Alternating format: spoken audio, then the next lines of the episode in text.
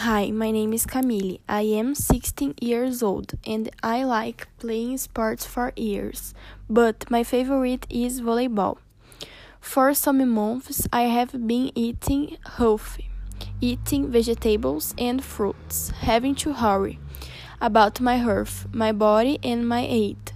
I believe that in a few years, people will start to have an human health diet because the industry will be more ahead with with your foods with more conservatives, leaving behind healthy homemade foods.